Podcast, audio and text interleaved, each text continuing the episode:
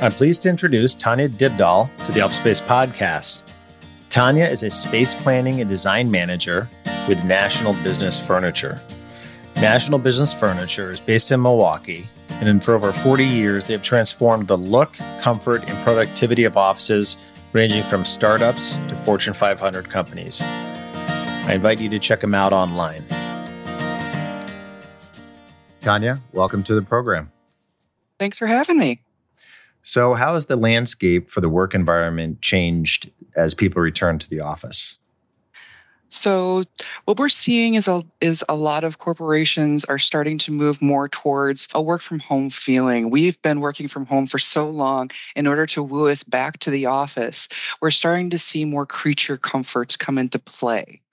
Bringing bookcases into the environments, more comfy lounge seating, things that you would normally kind of associate with home office design are now being more integrated into our work environment. Okay and is i mean how extreme is that getting? I've i've seen some designs and i've seen some layouts with real loungy kind of things. I mean that's not very efficient furniture systems are they? It's not very efficient. I think what they're what they're seeing now is that there is a huge add to having these little impromptu spaces that are kind of sprinkled throughout your work environment, being separated by partitions or bookshelves, lots of live plant walls, and we'll even get as crazy as sometimes there's tents and things of that nature that we're putting in there to create architectural variations in the landscape. And are those the sort of things that you think will stick around for years to come, or this is just a time and a place having to do with the transition? I think some of it is time and place, and I think some of it will be here to stay. I think part of what we are seeing out there with all these work from home kind of cushy environments where a lot of those things aren't going to stand the t- same test of time as a lot of other furniture that we've that we normally would specify for these spaces to give you that homey feel you have to use different fabric types and grades to make those things more comfortable so they won't last as long.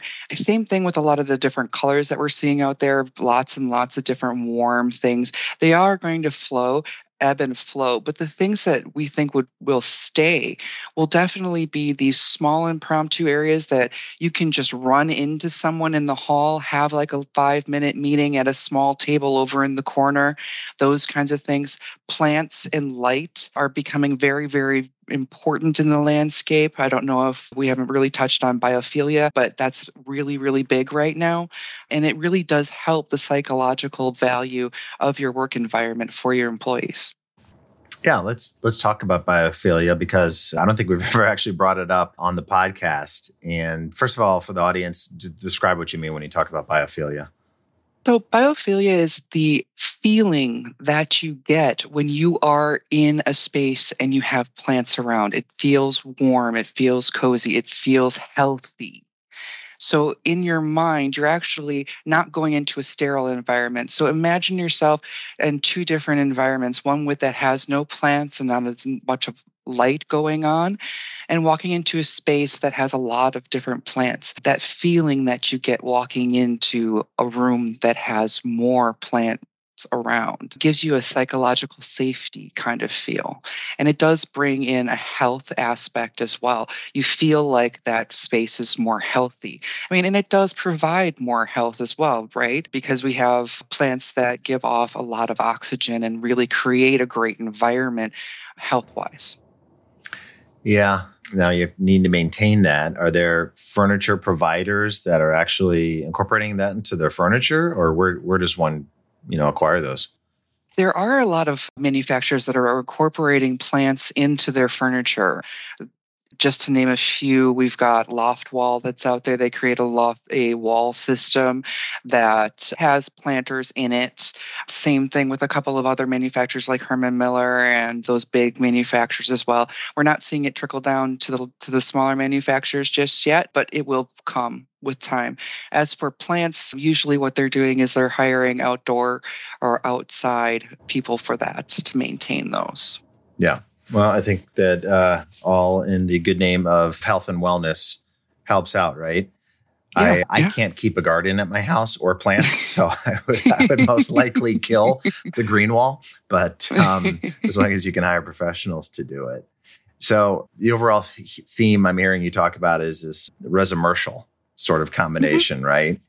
And kind of like a resimercial. Okay, which I love. I think that's great. There's probably not a lot of uh, enough of that around in the traditional office. But one of the things that clients are always asking about is flexibility. So mm. how in your opinion, how do you how, how does someone build in that flexibility if they're going to create those lounging areas and those things you just described? What happens if in two years they want to get more efficient and put workstations back in in those places? I mean, how flexible are these systems? Well, these wall systems they can be pretty flexible. They're they're made to move. You can get built-ins, of course, with any architectural firm, but when you're working with a with a manufacturer on the furniture on a a wall piece or and I'm just I'm talking any kind of more residential style furniture within the space. Yeah. So when you're looking at these pieces of furniture, what we're seeing is a lot of these pieces of furniture are going to be mobile. They're going to have wheels on them, obviously not couches and things, but they're going to be mobile. They're smaller pieces of furniture that add these little qualities to these spaces. So you're able to take them and repurpose them and put them in other smaller spaces by breaking them out across a floor in case you need to now put cubicles in this space. Okay. One of one of the things I encourage my clients to do if they have the ability. And by the ability, they have the space within their office and then they have the time, but is to maybe experiment with vignettes where you set it up in the office. What, what are the considerations around that? I mean, if you're going to try some of these different settings and see how people live and work in that, is, is that typically a pretty good way to see how they get utilized, or is that not a good experiment? No, I think that's actually a very good experiment to see how your people are going to use your spaces. Setting up little vignettes across many different floors and allowing people to kind of find ones that they like and that they're comfortable in, I think can tell you a lot about things. I mean, just watching people interact with the furniture, you can really tell whether they're enjoying themselves. Is there a need for power there that we didn't know about before? So, setting up these vignettes can tell you a lot about how people are going to use them in your company. And getting into the more traditional furniture pieces, the desks, the workstations, what what sort of trends are you seeing in those areas? So for desks and workstations, we're seeing a lot of higher panels lately, smaller cubes, which would be around six by eight or so. But we're seeing taller walls, and whether that's adding stackers to existing panel systems or if it's new panel systems adding that adding that extra height on top. Most of the time what we're really seeing for that added extra height we're seeing more glass across the board to let a lot of light in to go from the windows all the way into the core of the building. We're also seeing a lot of different color being used softer tones and more wood laminates to give it more of a home feeling to create those different textures it's really actually very nice to see all these different things come into the office so it doesn't feel as sterile any longer. Your cube doesn't feel as as cube like. Right. Well, in many cases, companies are going to a hot desking model, so you can't have as much crap, so to speak, around. You've got to you've got to keep it portable and it's got to fit in your briefcase or purse, right? Right, right, exactly. And what about sit stand desks? They've they've been popular for many years. A lot of people request them. I'm always curious about the metrics around utilization. I can do it. I can look around anecdotally and tell you, you know, 20% of the people are actually using them probably in my office. What, what are your, what's been your experience with that? Well, sit stands, I don't believe are really going to go away. It's something that the industry has worked very hard on getting to be something that is valuable for the for both the company and the employee. The employees really need to be taught you know you need to stand for this amount of time during the day if they're not given that ability to be able to have an ergonomist come in and talk to them, they need to have somebody on staff to teach them how. I think half the time I'm seeing that they're not being taught how to really utilize their sit stands, what heights they should be sitting at or standing at. We're seeing a little bit of fatigue too. People get tired more quickly because it's something that you have to build up to. So sometimes people are dropping off that direction as well, saying, you know, I just can't do this because they're trying to stand all day when they should be standing for 20 minutes at a time. As for utilization, I agree with you. I'm seeing a lot of spaces where it's not utilized the way that we really intended to be utilized in the industry. I think part of it's education, part of it might be, you know, preference of sitting versus standing. Well, I think you're you're absolutely right on the education side. I'm, I am surprised how many times tenants will get new space with furniture and not really know how to utilize how how best to utilize it. Mm-hmm. Um, and to your point, I mean, I think a good architecture arch, architect and furniture vendor and and workplace strategist should literally walk the employees and give them the handbook on how to actually utilize the space best. I mean, it's easy to understand that a nap room is for napping, but what about this room over here that has a couple couches and a TV? Is that a conference room? Is that for ideation? How best to use the kitchen? I, I think that's that's missed in, in many cases. It really is, you know, and I think it's it's kind of sad that we do a disservice to the furniture and the design in that way because there's an intent behind that and why these pieces are here versus there why does this have electrical in it? Why do I have a sit stand? What are the benefits of these types of spaces? Somebody who is who is on staff can definitely do this. For smaller companies, it's a little more difficult. So I would highly recommend that anybody putting new systems into their building, revamping spaces, talk to their designer and have their designer come up with a little booklet or something for their employees to be able to page through. Yeah. Yeah, good point. So right now we're seeing a backlog or essentially it's it's mm. just taking a long time to get furniture. A lot of it's just to do with the supply chain but how long does it take to get furniture manufactured generally speaking um, and installed? And do you see this getting any better anytime soon? No. That is definitely the $100,000 question out there.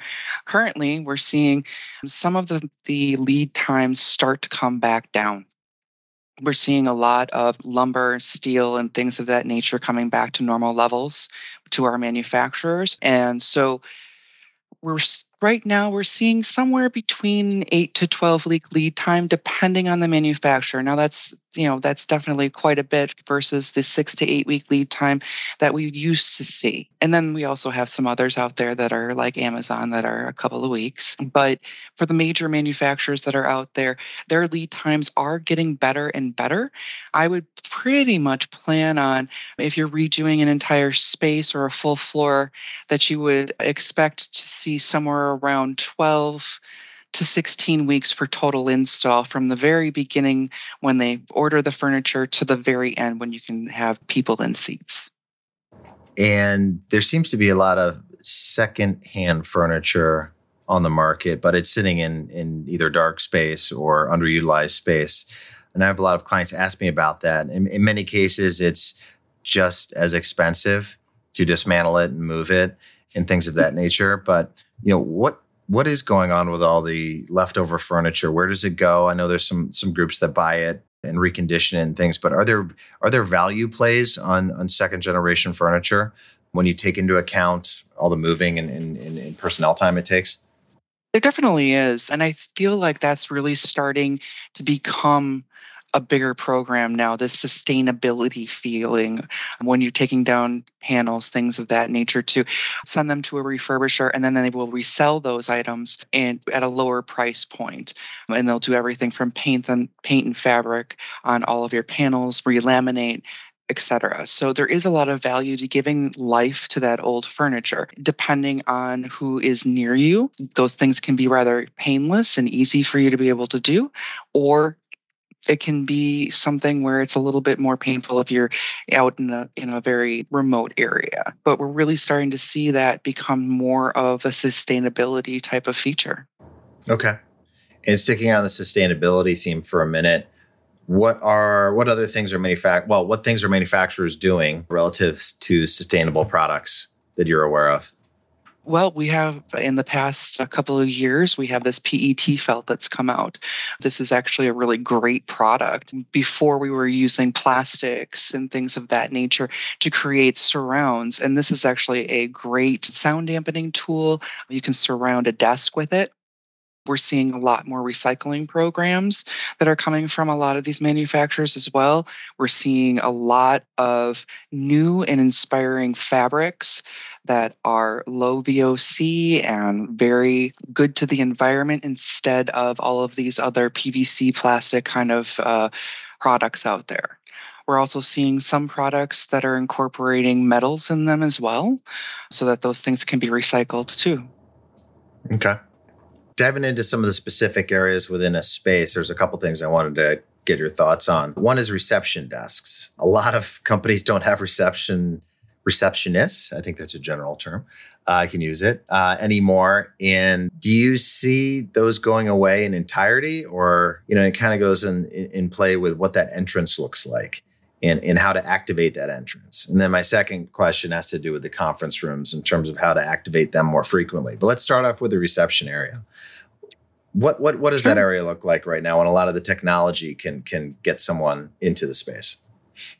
So reception areas in a lot of ways are starting to be repurposed as we're seeing security being something that is more paramount. So we're seeing more security people utilizing reception desks in places where they don't have receptionists. So it's kind of being repurposed in a way. But however, in some spaces where you don't have receptionists and security is not as big of a concern, then what we're seeing is we're using these spaces as huddle spaces, welcoming spaces, coffee bars, those kinds of things to bring people out of their offices and out of their cubes to try to find each other, basically, to have those impromptu conversations. Right. So, right. Yeah. Same thing with the kitchens, right? The kitchens are getting mm-hmm. larger and more open for that exact reason. And then what about the conference room? It comes up a lot. It's such a big part of a space. And if it's only used maybe once or, or twice a week, what what sort of furniture systems or what what should clients be thinking about in terms of utilizing that better? Well, I think some of the things that you really want to take a look at is how your employees want to use the space. How would they use it more frequently? If it's a big boardroom that sits empty 90% of the time, that's not really utilizing your space very well. Does it lack technology? That's the my number one go to is technology now in order to get people into conference spaces. Also, make things more mobile more mobile friendly so that people can move things around. I'm not seeing as many big conference rooms anymore. We're starting to see more lounge furniture be put into those conference rooms, and they're actually being utilized more frequently. It's a more relaxed type of environment. And I think that's something that people are very used to when they're working from home. You have a relaxed environment, whether you're on Teams or on camera, you're very relaxed. You're not sitting at a big table. And we're kind of removing some of those barriers now and being more open so that you're more comfortable. You're going to feel like you're going to be able to conversate more.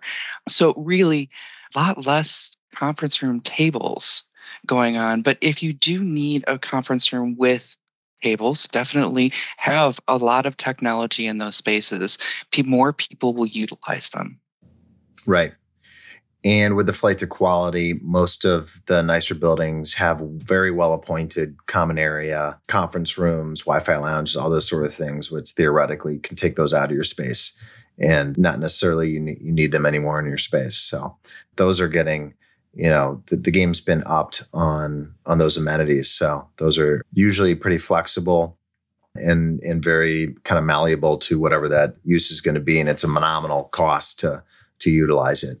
Usually it's just the the cost of cleanup to utilize the building conference room. But i find it interesting even when you talk about that and it can make economic sense a lot of clients still like having a big boardroom in their office space for when they need it which is not as frequently as they think they do this is very true. Yeah. Very true. So, wrapping things up here, what, in your opinion, what will the office space look like in two years, do you think?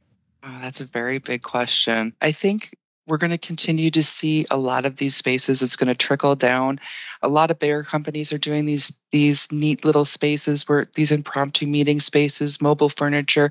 We're going to start seeing a lot of that come down into more of the of your midline kind of companies. We're going to see a lot more furniture built around the human the human being basically and a lot better ergonomics more technology. We're seeing a lot of different furniture pieces start to incorporate technology b ports things of that nature as well.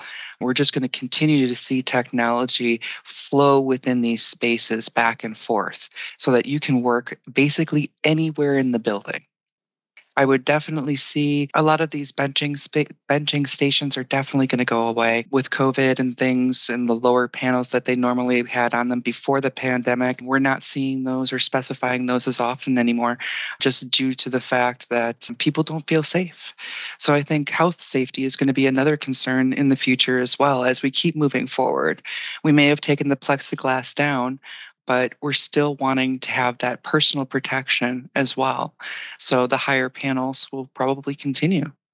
Well, those are those are great thoughts, and I very much appreciate your time, Tonya. And I look forward to talking to you again. All right, sounds great. Thank you so much. I can feel it in the future. I can see it